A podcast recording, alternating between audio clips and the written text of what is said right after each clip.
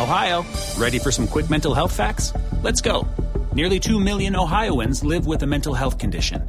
In the U.S., more than 50% of people will be diagnosed with a mental illness in their lifetime. Depression is a leading cause of disability worldwide. So, why are some of us still stigmatizing people living with a mental health condition when we know all of this? Let's listen to the facts and beat the stigma. Ohio, challenge what you know about mental health at beatthestigma.org.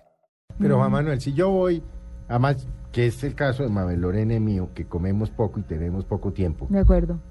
porque aquí usted viera nuestros desayunos, es un pedacito de queso, aquí es medida la vaina a las 5 de la mañana y a las 6, además Nos lo cuidamos, hacemos, sí, señor. lo hacemos con mucho cuidado. Yo voy a esta, yo no soy capaz de comerme todo eso, así sean porciones chiquiticas.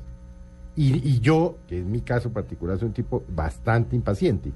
Entonces yo voy por la noche y le digo, oiga, ¿usted no me puede hacer un- una pechuga de pollo con arroz cremoso y espuma de hongos o se excluyen? Es decir, en el almuerzo sí. No, no, en el almuerzo sí, pero en la noche En la noche no. O sea, el Tiene que ser o visita o experiencia. La visita o la experiencia. que tener la experiencia. Y sí, si no, o la visita. Esa es la idea. Es decir, la disposición para vivir una experiencia. Es como decir que vos vayas al Circo del Sol y decís, yo solo quiero ver un acto. Te dicen, pues entonces venga a la mitad del acto. Claro, claro, Sí, no, sí, sí. O sea, porque la filosofía nuestra es generar una experiencia y por eso es que, digamos que lo que nosotros hacemos es que te llevamos una experiencia emocional. Entonces, por eso te decimos, si tienes poquito tiempo, pues dispones de una hora y media, pero igual cuando tú vas a un restaurante, desde que entras hasta que sales, te gastas una hora y media, así vayas por, un- Sí, por un claro. plato fuerte y un postre, ni siquiera la entrada. Sí. Ahí te quedaste una hora y cuarto.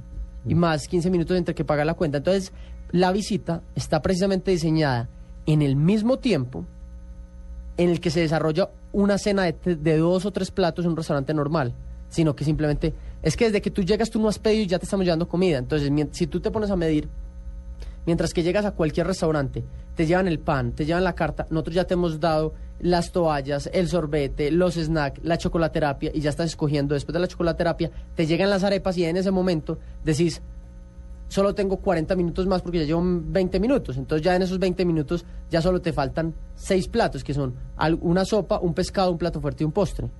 ¿Cierto? Entonces también sales en el mismo tiempo que saldrías pidiendo una entrada, un plato fuerte y un postre o una entrada y un postre. Eso ya está diseñado también y, es- y estudiado desde, No. desde las neurociencias para que el cerebro se gaste la misma energía de tema es tiempo. que uno le quepa toda esa vaina. ¿no? Sí, no, no. Y, ese, y que el tiempo nos dure para hablar de todo lo que tiene el cielo con su experiencia y su visita. Y se está acabando, Juan Manuel. Quiero preguntarle para nuestros oyentes que están tan inquietos, eh, el, digamos, el ingrediente fundamental que usted cree que no puede faltar en una cocina creativa o en una casa de familia. La pasión por, por, por, por el oficio. No, pero un ingrediente, no, no. Esa pasión la tiene usted de No, sobra, sí, sí, no, nos hemos dado cuenta. usted diga- Enséñeme. ¿Cuál es el ingrediente que, que no puede faltar en una despensa o en un restaurante? ¿Cuál es? La sal. Pero, o sea, es que de, de pronto les parece decepcionante porque ustedes podrían decir, ay, Juan Manuel le gusta mucho el coco, la vainilla o el arroz o la mantequilla o la crema de leche para cocinar. Pero realmente cuando uno hace cocina creativa, tiene que crear... Nosotros en cinco años hemos quedado, en creado 1.500 platos. Y, y si uno ve dentro de 1.500 platos, no puede decir que haya una un, un- un- un ingrediente Bueno, pero entonces lo voy a poner más fácil. En su casa, usted es cocinero, usted no solamente es- dirige su, su, su cocina en el, en el cielo. ¿Qué no, ¿Qué no le falta? ¿Qué tiene que tener a la mano? Usted se va de viaje de paseo con los amigos, se van para una finca, no hay nada. ¿Qué, es lo primero, que, compra? uno echa? Huevos, huevos y crema de leche. Con por ejemplo, huevos, crema de leche, harina.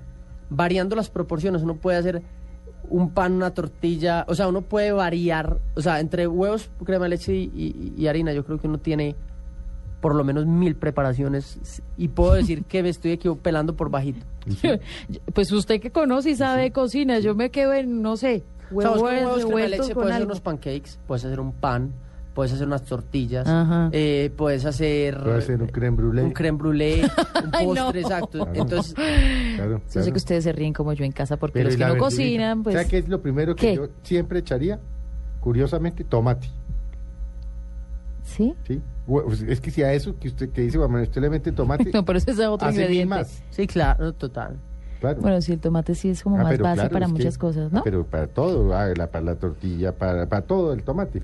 Bueno, Juan Manuel, se nos acabó el tiempo. Queríamos traerlo. Contemos dónde queda el restaurante. Sí, no, pues, pero a también quería como contarles por qué lo trajimos. Muy recomendado.